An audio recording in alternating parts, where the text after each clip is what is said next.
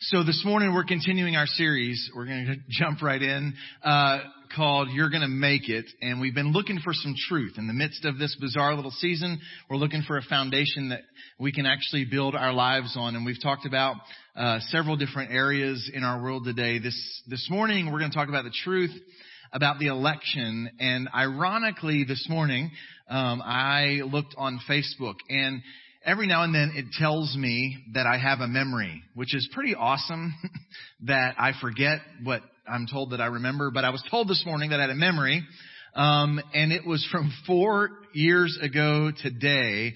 I posted this picture.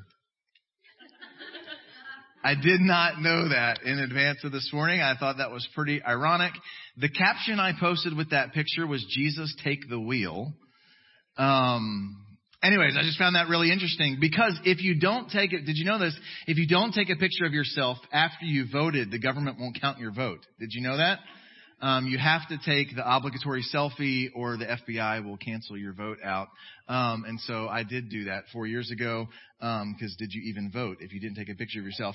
So I will tell you this, um, and for some of you this will be um, encouraging and make you happy. Uh, we're not actually going to talk about any of the political candidates this morning very much. Uh, for those of you who are kind of over this, and uh, we can move away from that picture now. That that's that's let's okay.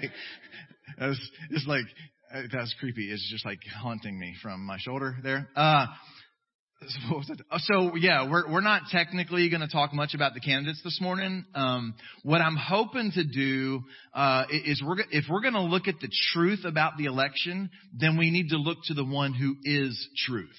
And so this morning we want to make much of Jesus. So grab your Bible this morning. To uh, any guest who's watching us online or anybody in the house today, uh, we have a tradition before we dive into this book that we hold it up in the air and, and we say a creed together about it and a, a prayer uh, that prepares our hearts before we jump in. Because uh, what I have to say today is not really important, and we think what this book has to say is really important. So if that's where you're at in your spiritual journey, then we invite you to join with us this morning as we hold up our Bibles and as we say this with some conviction and some passion this morning. Here we go. The Bible is the Word of God. The truth of the Bible will change my life. Lord, open my heart and awaken my mind and give me grace to respond. Change me for your glory and my joy. Amen. Awesome. Please turn to Isaiah chapter number six. Isaiah six. If you've been around church for uh, a long time, or, or, maybe even just for a little bit of time, you may have heard this passage talked about. It's one of those uh, really kind of significant and kind of stands out among all of God's word. Ironically, I've been preaching since I was 15. I've actually never preached on this passage before. Um, and so I'm, I'm excited to, to walk through this this morning as we seek to, to talk about the truth about the election this morning uh, without actually diving into the necessarily the politics of it, looking at God's truth. Isaiah chapter 6, beginning in verse number 1, in the year that King Uzziah died, I saw the Lord sitting upon a throne, high and lifted up, and the train of his robe filled the temple. And above him stood the seraphim. We'll talk more about them in a minute. Each had six wings, kind of weird sounding. With two he covered his face. With two he covered his feet. With two he flew. And one called to another and said, Holy, holy, holy is the Lord of hosts. The whole earth is full of his glory. And to that song I reply as I read it this morning, Amen. Verse 4, and the foundation of the thresholds shook at the voice of him who called. The house was filled with smoke, a picture of the Shekinah glory of God filling the place. And I said, wow is that and woe is me. For I'm lost, I'm undone, I'm broken, I'm fallen apart, I'm a man of unclean lips. I dwell in the midst of a people of unclean lips. My eyes have seen the King with a capital K, the Lord of hosts. Then one of the seraphim flew to me, having in his hand a burning coal that he had taken with tongs from the altar. And he touched my mouth and said, Behold, this is touch your lips. Your guilt is taken away. Hallelujah. And your sin, thank you, Jesus, is atoned for. Hallelujah. And I heard the voice of the Lord saying, Whom shall I send and who will go for us? And then I said, Here I am. Send me. We're going to look at several truths from this text that we're going to apply to this moment in which we find ourselves today. And the first one is this. The truth is political leaders come and go. In the year that King Uzziah died, political leaders come and go. Bad political leaders come and go. Good political leaders come and go. Because there's only one throne that's eternal. I remember every single election that I've been old enough to pay attention to, I've been told this is the most important election of our lifetime. It begins to kind of sound like the boy who cried wolf, you know. But here's the thing. There's an element of that that's profoundly true. This is the most important election of our lifetime because it's the only one we can do anything about today. You ever thought about that? The, the, previous elections aren't the most important elections of our lifetime because we can't get in a time machine and do anything about them. And the next election isn't the most important election of our lifetime because it's not our lifetime yet. We're not there. This is the only one we actually have a vote. This is the only one that we get to participate in. So for today, it's the most important election of our lifetime. And guess what? That'll be true in four years as well. That'll be the most important election of our lifetime because it'll be the only one that we have a vote in. Because political leaders come and go. We don't have any system where there's an eternal earthly king ruling. The truth is, our kings die. And for us, that doesn't necessarily mean physical death. It just means they didn't win the election. Isaiah is shaken by the fact that King Uzziah didn't lose an election, but nonetheless he did leave the throne. He died.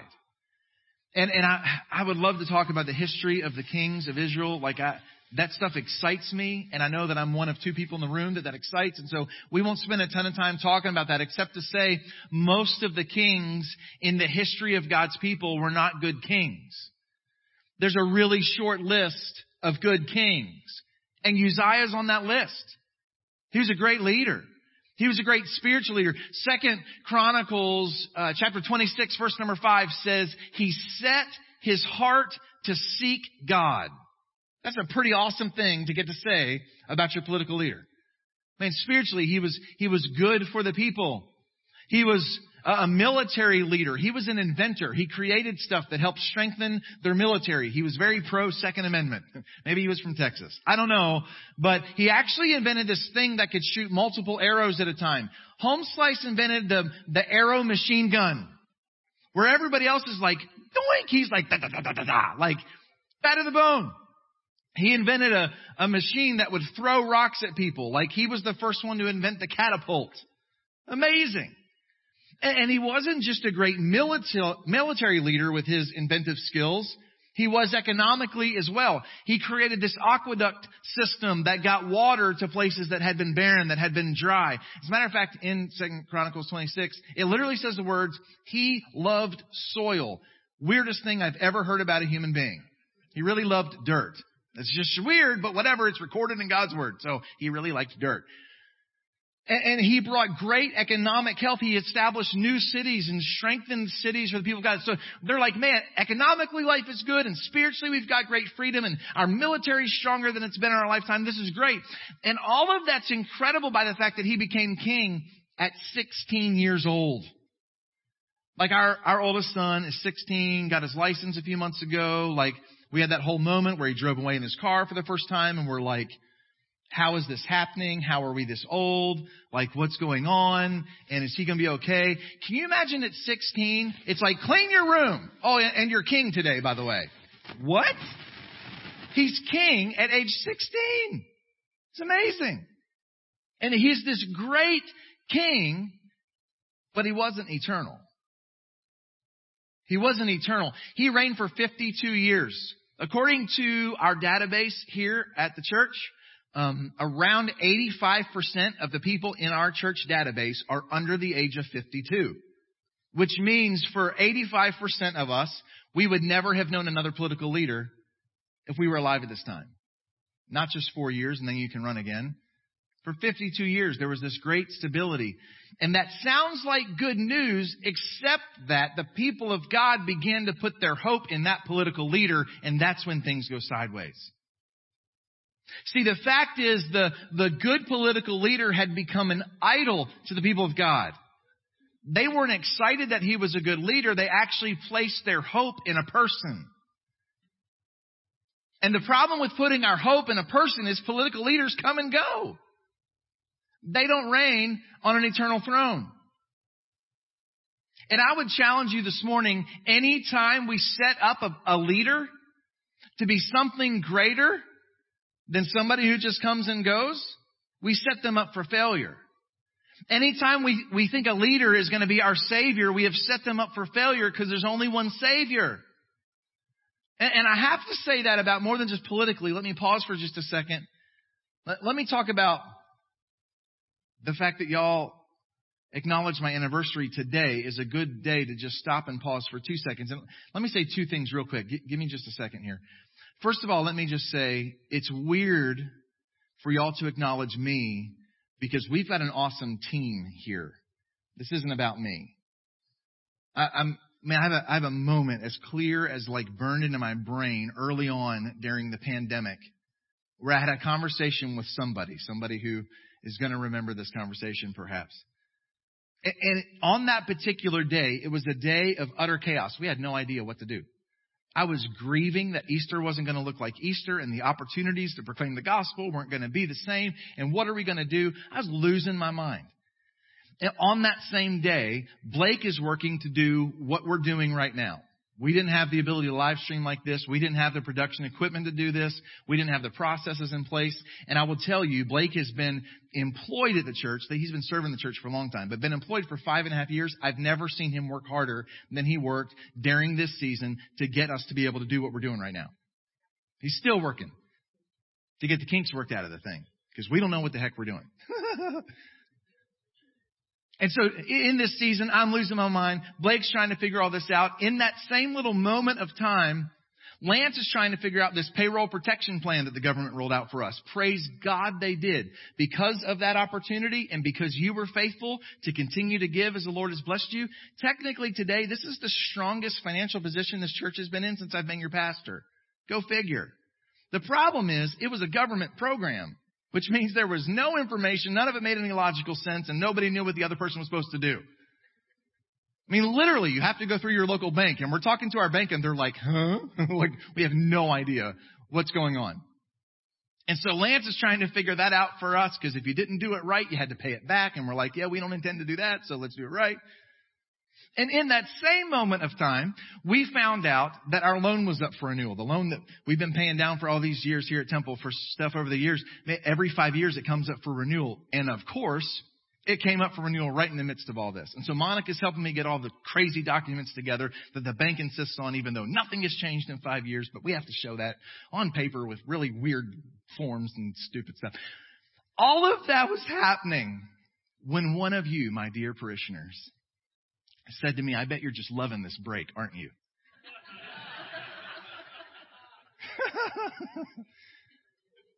the fact is, the reason that we've made it through this year is because we've got a great team. And in the midst of that, I watched my, life, my wife continue to lead the daycare because here's the deal. They were closed for about 15 minutes during the pandemic. That was it.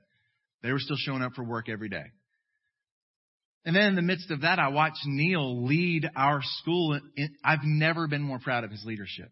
I've never been more proud of our teachers and staff than trying to figure out how to do remote learning with three seconds notice.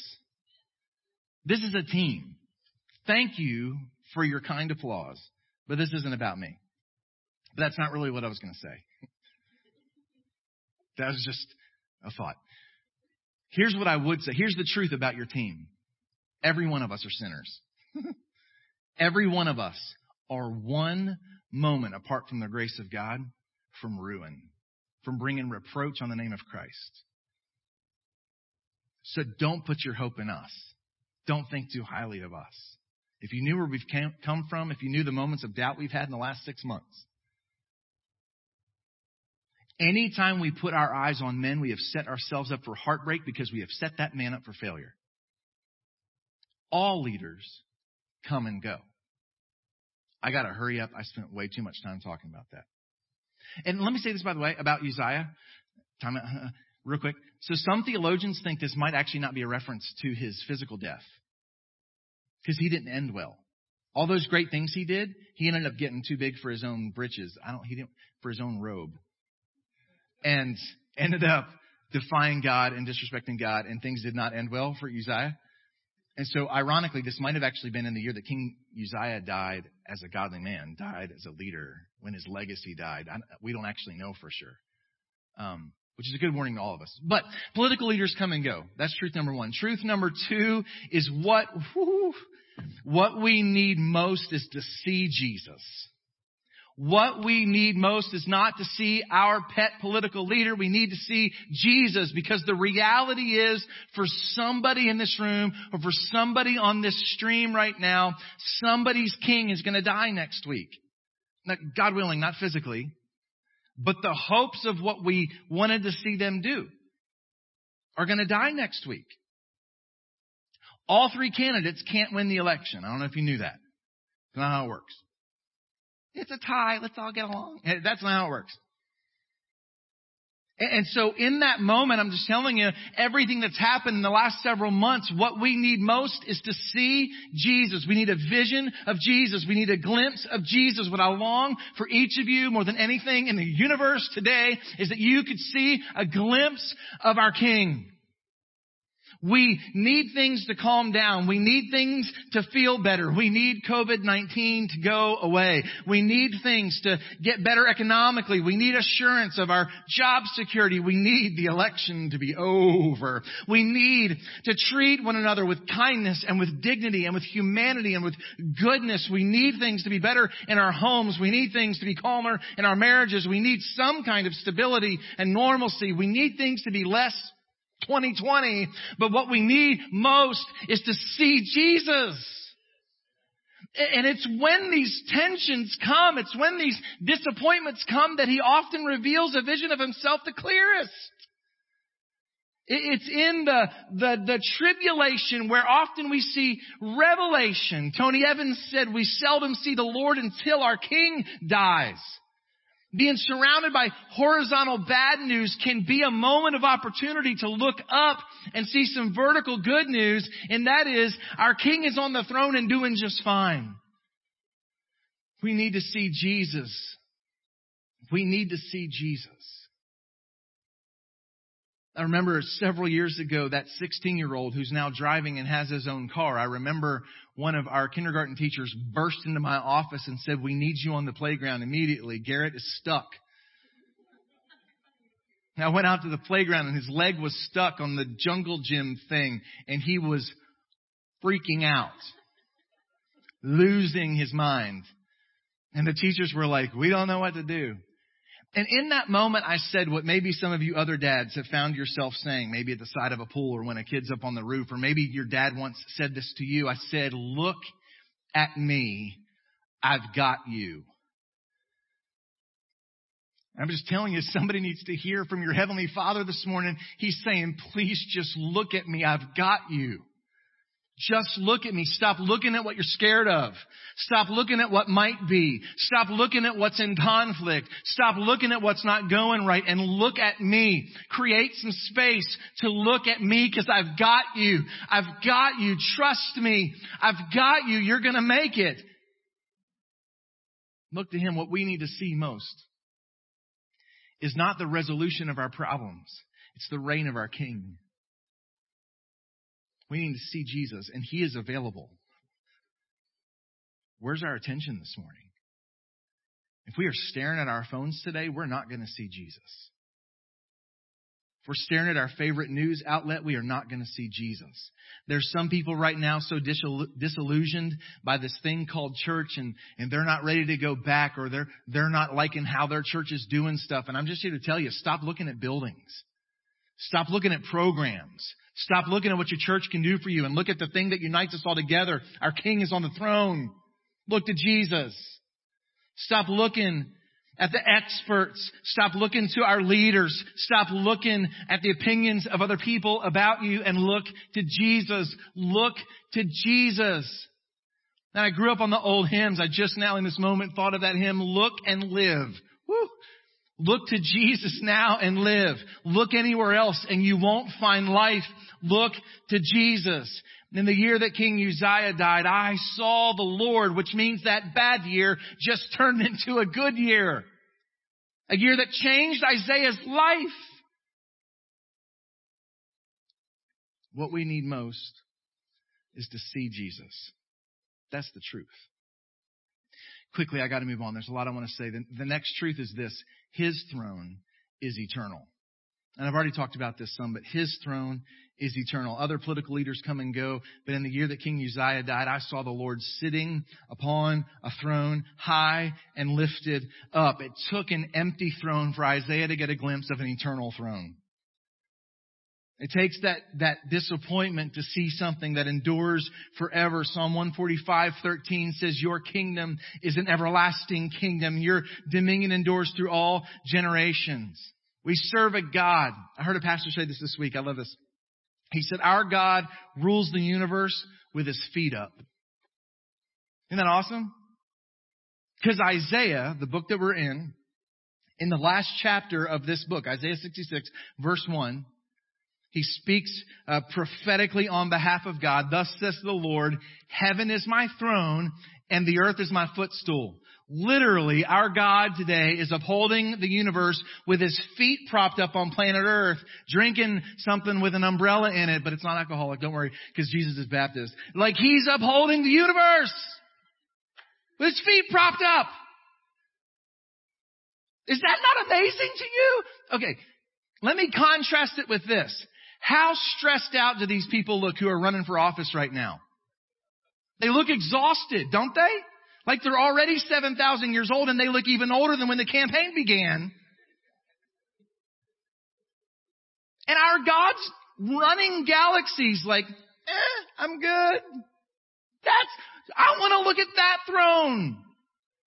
That's our God. I want to be amazed at Him, at His authority, at His power. He sees this throne, and above the throne, verse 2 says, stood the seraphim. Say, Doug, what are the seraphim? I don't know. Well, a kind of angel, right? It is. But man, we have so polluted the, the vision of an angel. No offense, uh, no offense to precious moments or Hallmark, but like this is not the little chubby naked wearing a diaper with a harp and a bow thing. The word literally means burning ones or blazing ones. And there's some bad looking tattoo artistry going on with the six wings here. With two, they cover their face in holy reverence. With two, they cover their feet with holy humility. Only two are used to actually fly around which I think is an awesome principle for us as the people of God and the followers of God. They had twice as much praise as performance. I love that. Twice as much of their energy went to worship than work. These angels had six wings and two of them were doing the job of humble adoration. Flying around the throne. Quickly, here's the next truth. The truth is, our God is holy, holy, holy. And it's important that I just didn't just say that He's holy. He is holy. But He's holy, holy, holy. We're going to talk about the significance of that here in just a second. That's the song that these angels are calling out to each other around the throne. Holy, holy, holy is the Lord God Almighty. They're singing this song to one another. And I've talked about the word holy a lot before. And so for some of you, this is a bit of a review, but hang with me because I think we have a busted up internal definition of the word holy. When we think of holy, I think we often think of snooty, stuffy, boring, really perfect. Right? Think about how solemn it is to enter into holy matrimony. Right? Now we partake of Holy Communion. Like we literally only use the word holy when we're like, oh, it's boring. It's really quiet and calm. When we think of holy, we think of stained glass and an echo. And then we try to define holy and we're like, that means he's without sin. And that is literally like the, the size of a pinhead of the definition of what holy means. So I want to give you the best definition of holy I've ever given you. You ready? You can write this down. Those of you who are note takers, type this out. Ready? Holy means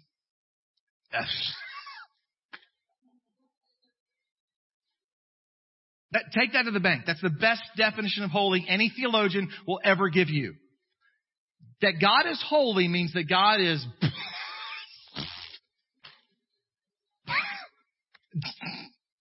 uh, what?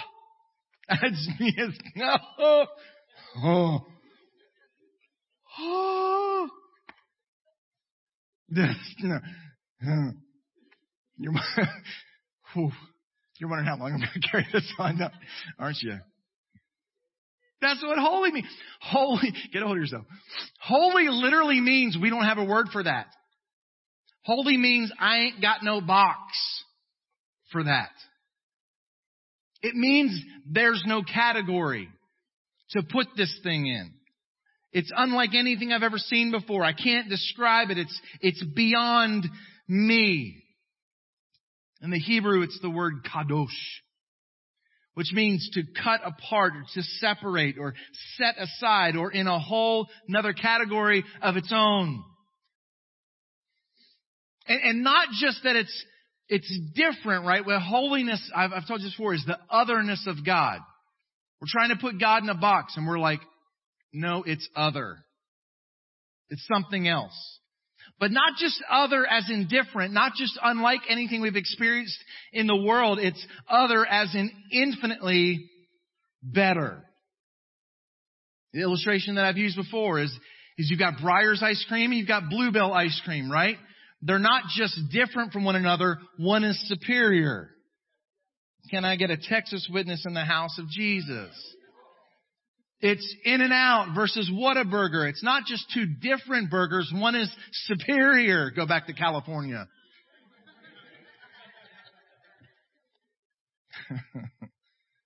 not just different, better.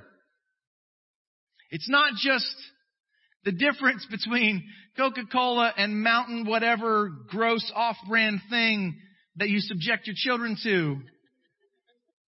Marisa knows this. So early on in our marriage, I was a youth pastor for 15 minutes and parents would bring soft drinks for like a youth event and they would bring that cheap off-brand stuff. And I'm like, excuse me, our students are better than this.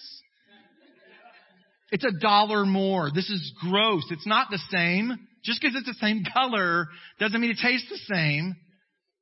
And she's like, why are you so offended by this? What is wrong with you? Well, the, because one's better. Not just different. And what we're saying is that God is holy means He's a whole nother level. Like He's otherworldly. He is not just the big guy. He's not the man upstairs. He's the holy God of the universe. He's holy. He's something else. Every other attribute about God flows from His holiness. I think His holiness is His least admired attribute. We think it makes Him so perfect that it's just snooty and, and, and boring and, and safe and distant. And it might be his least popular attribute, but it absolutely is his most important attribute. It's the one most frequently talked about in the scriptures. 637 times God describes himself in his own word as holy. Y'all ain't got no box for me. You don't have a word for me. I'm beyond what you can, I'm holy. And every other thing about him flows. Here's the thing. God isn't just love. When you, when, I asked my, my boys this week, they're, they're doing a, a, a project at school about God's attributes. I said, what's his most important attribute? He said, love. And I said, no. That's his most admired attribute. Selfishly, we wish that was his greatest attribute, but he's holy. And here's the thing. He's so otherworldly that his love is holy. his grace is holy. His goodness is holy. His presence is holy. His sovereign reign is holy. His justice is holy. His authority is holy. His reach is holy. His godness is holy because He is holy. But that's not what this text says. It doesn't say He's holy. It says He's holy, holy, holy. Which is the Hebrew equivalent of a bunch of exclamation points. You know, Hebrew has no punctuation marks.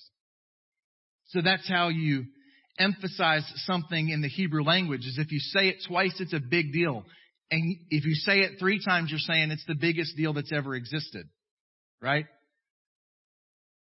Some of you have been to Nigeria with us. And in that pidgin English culture, if you ask someone, how is so and so doing with their studies at school? They will say, he is doing well. But then if you ask about the star student, they will say, he is doing well, well. I'm like, did you stutter? Or, and they're like, no, that means he's doing like the best. Like, oh, okay. But even in their language, they don't have a three times. That's a Hebrew thing. He's not just holy, and he's not just holy, holy. He's holy, holy, holy. One example I heard somebody use this week is the way that some of us talk about these masks. Some people are like, I mean, masks work. Like, if there's something contagious and I'm not breathing in your mouth, then that has to help, right? So yeah, they work. And other people are like, no, no, no, no, no. They work, work. Like literally, we're flattening the curve. If everybody would just wear a mask. And then you got other people who are like, no, no, no, no, no, no. They like work, work, work. Like if we wear our masks enough, we'll actually go back in time and this won't ever have happened.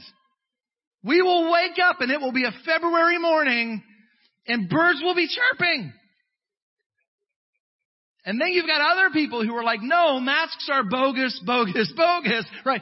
But you understand that the effect, the, theologically, this is called the trisagion, the thrice holy, meaning this is the only attribute of God that's ever said three times.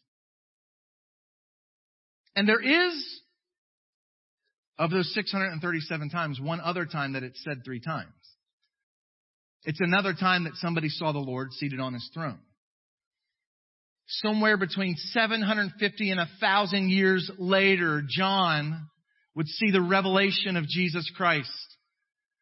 And when he sees Jesus in Revelation chapter 4, he says the four living creatures, each of them with six wings, day and night they never cease to say, holy, holy, holy is the Lord God Almighty. In the two glimpses that we see around 750,000 years apart, they're singing the same song, so loud that the building shakes and it's full of smoke. So some of you who are like, man, are we ever going to learn a new song? Like, listen, 750 years of singing the same song. And, and you talk about being loud. Like we're literally shaking the threshold of place here. That's the song that they're singing today. Holy, holy, holy. I love this real, real quick. Levi Lusko said he doesn't, he believes that as these these seraphim are making a lap around the throne as they continue to say, holy, holy, holy. He said, I don't believe they're, they're calling out the holiness that they saw on their last lap. They're seeing something brand new in the glory of God being revealed that they've never seen in a thousand years.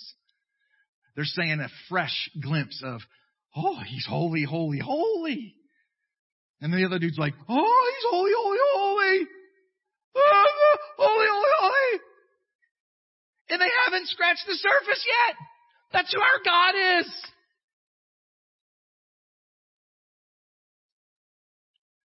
And then the foundations of the thresholds shook and the house filled with smoke. And here's the thing. If we can, oh, church, if we can actually get a glimpse of the glory of our God, our praise will shake the building. Not be passive and sleepy and half checked out and reserved and dignified if we could get a glimpse of who our God is. Our praise would shake the building.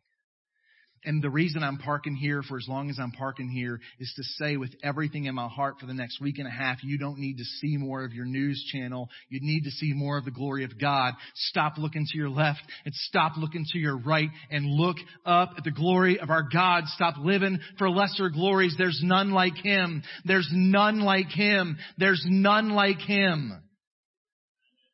He's holy. The next thing we see in the text, the next truth that we can build our hope and our life on is this. The truth is, we need a Savior. We need a Savior. Because Isaiah sees the Lord and his instant response. Woe is me. I'm lost. It's literally a Hebrew word for falling apart.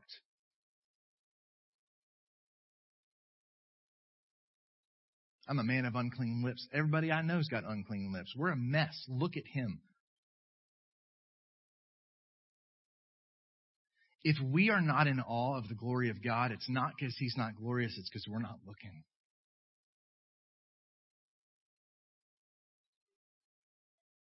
Isaiah looks at God and instantly says, I need somebody outside of me to save me from me because I'm not like that. I need a Savior. I need a rescuer. And the amazing thing is, there's this weird picture about burning coals that I don't pretend to understand. The seraphim comes with a burning coal. And he touches it to the thing that he just admitted was unclean. He brings forgiveness and cleansing to the very thing that he said was broken. And what we see in that is that confession is the path to forgiveness. We don't get our act together before the throne of God and then he receives us. We confess, you're glorious and I'm not and then he forgives us. 1 John 1 9, if we confess our sin, he's faithful and he's just to forgive us of our sin and to cleanse us from everything that isn't right. That's the glory of his grace.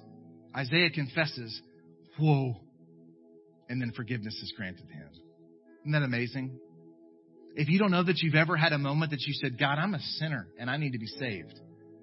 In that confession, is healing. In that forget, in that confession is forgiveness of sin.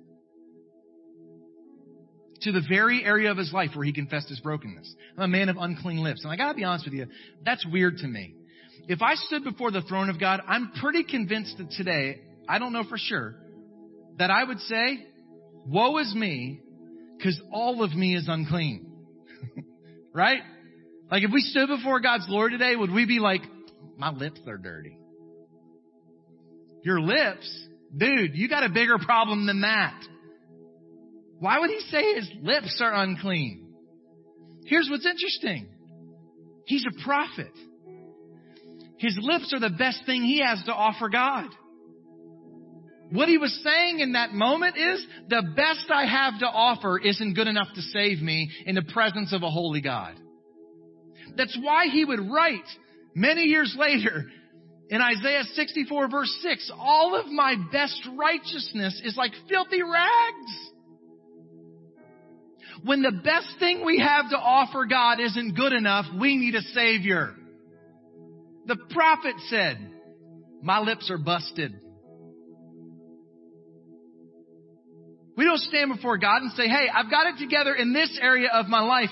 Max Lucado said, you don't impress the officials at NASA with a paper airplane. You don't boast about your crayon sketches in the presence of Picasso, and we surely don't boast about our goodness in the presence of a holy God. We need a Savior.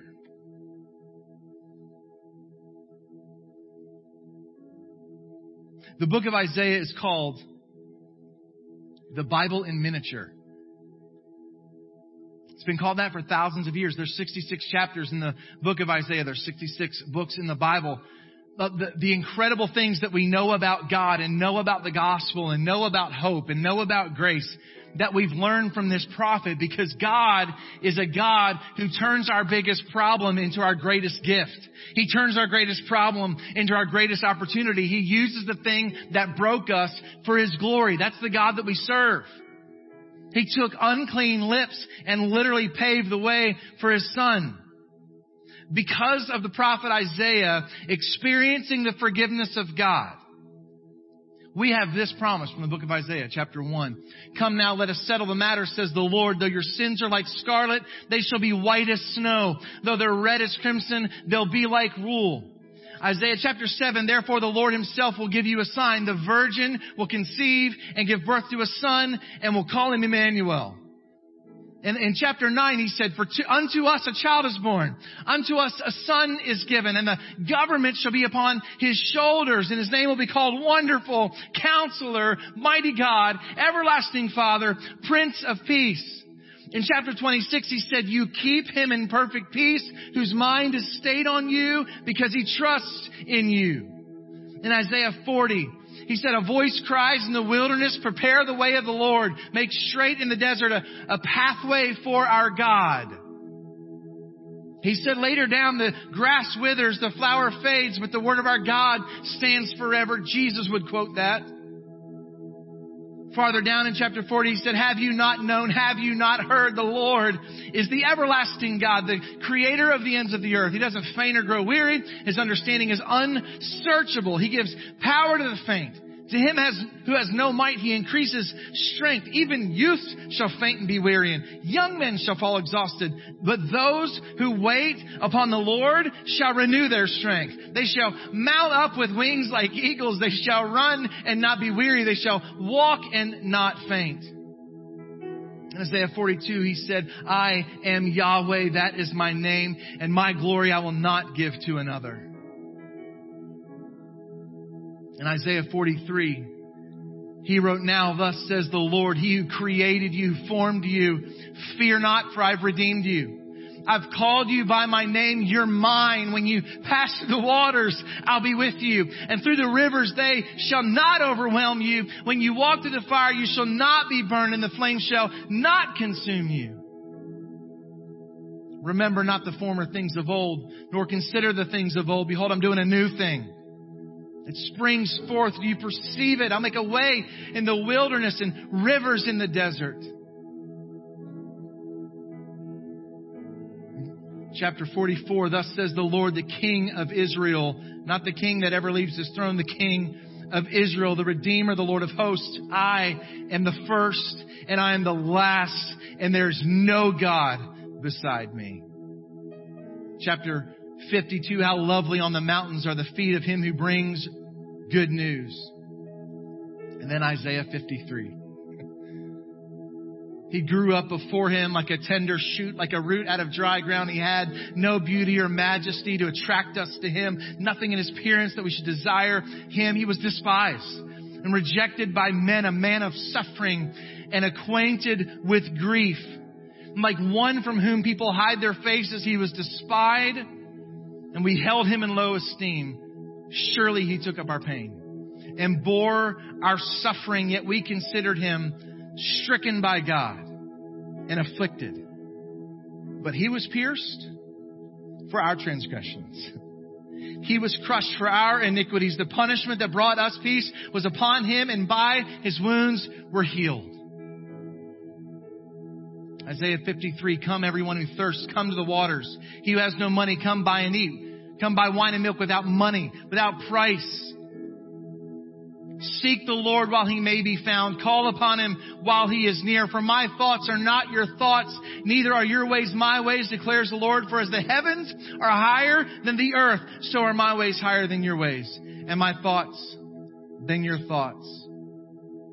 Isaiah 61, Jesus would preach this same text. The Spirit of the Lord is upon me because the Lord has anointed me to proclaim good news to the poor. He sent me to bind up the brokenhearted, to proclaim freedom for the captives, to release from darkness the prisoners, to proclaim the year of the Lord's favor. Isaiah 64 verse 1. Oh, that you, oh God, would rend the heavens and that you would come down. Every one of those verses that many of you know and you've seen on a coffee mug or on a Christian t-shirt or painted on a Joanne looking sign in somebody's farmhouse. Listen, that came from the guy who got healed in the place that he was most broken. God turned his greatest liability and the thing that he used the most because our God's not looking for the got it all together strong leader who offers people hope. He's looking for broken people who will make much of Him. The truth is we need a Savior. Here's the last thought and then we're done. The truth is God offers us, when we see Him, an allegiance adjustment. Uzziah had an adjustment of his allegiance from King Uzziah. He admired him for being a good king. He just no longer was the king of his heart. He said, I now have a higher allegiance because when that capital K king said, who will we send and who will go for us? The first thing that a humbled and healed Isaiah said is, here I am, send me. And that's the thing when we've really seen God, when we've been humbled before His glory, when we've been healed by His grace, we can't help but say, God, I'll, I'll speak up for you. I'll surrender for you. I'll share the story of God. I'll surrender my life and I'll give and sacrifice to help other people do the same. The reason that missionaries preach this text all the time is when we see God, our life changes. Isaiah saw the king and said, Hey, I want to join your grassroots campaign. I'm not going to litter my social media profile with a king that's about to roll over. I want to make much of you. And I prefer a good king, but I'm giving my life over to King Jesus. He's my highest allegiance. He's the one who's changed my life, and He's the only one worthy of my hope. There will be other kings worthy of our vote, but there's only one worthy of our hope. There's only one worthy of our praise. There's only one worthy of our affection.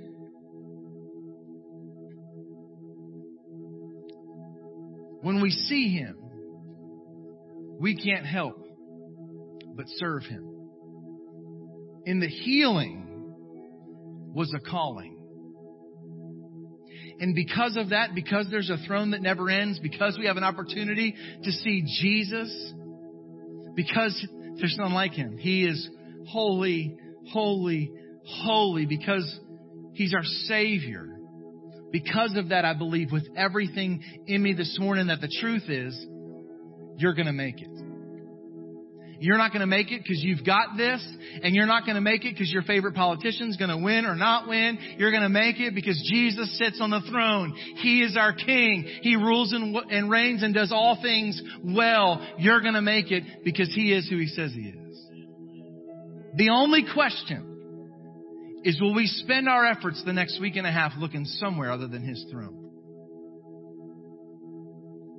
I'm absolutely invested and concerned about this election. I'm not minimizing that at all.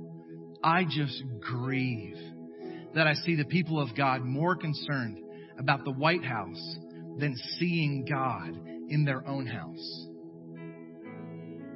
Are we desperate to see Him? Are we hungry to see him? Because I believe he's available. Because if we see him, we will stop standing for our rights and instead we will bow before his presence and humble ourselves in grateful worship that the Savior's rescued us. Because he's the only one who can do that. His grace is holy and his goodness is holy. Have we gotten a glimpse of the Lord?